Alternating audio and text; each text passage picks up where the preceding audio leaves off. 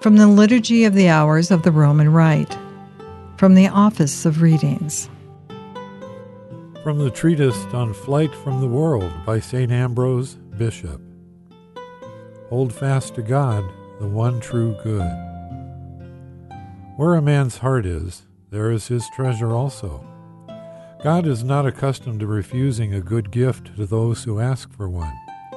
Since he is good, especially to those who are faithful to him, let us hold fast to him with all our soul, our heart, our strength, and so enjoy his light and see his glory and possess the grace of supernatural joy. Let us reach out with our hearts to possess that good. Let us exist in it and live in it. Let us hold fast to it that good which is beyond all we can know or see, and is marked by perpetual peace and tranquility, a peace which is beyond all we can know or understand. This is the good that permeates creation. In it we all live, on it we all depend. It has nothing above it, it is divine. No one is good but God alone. What is good is therefore divine. What is divine is therefore good. Scripture says, When you open your hand, all things will be filled with goodness. It is through God's goodness that all that is truly good is given us, and in it there is no admixture of evil. These good things are promised by Scripture to those who are faithful. The good things of the land will be your food. We have died with Christ.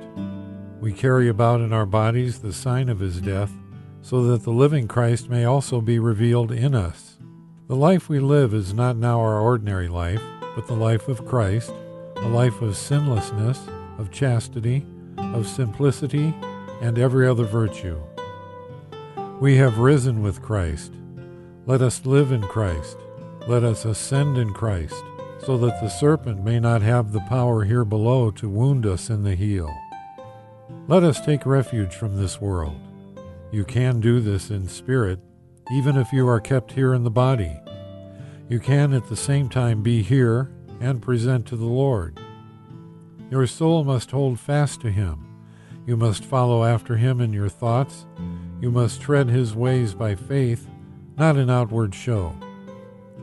You must take refuge in Him. He is your refuge and your strength.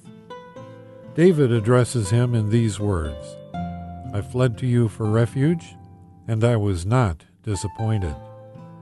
Since God is our refuge, God who is in heaven and above the heavens, we must take refuge from this world in that place where there is peace, where there is rest from toil, where we can celebrate the great Sabbath, as Moses said.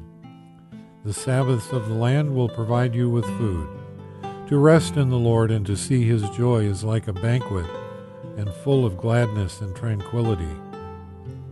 Let us take refuge like the deer beside the fountain of waters. Let our soul thirst as David thirsted for the fountain. What is that fountain? Listen to David. With you is the fountain of life. Let my soul say to this fountain, When shall I come and see you face to face? For the fountain is God Himself.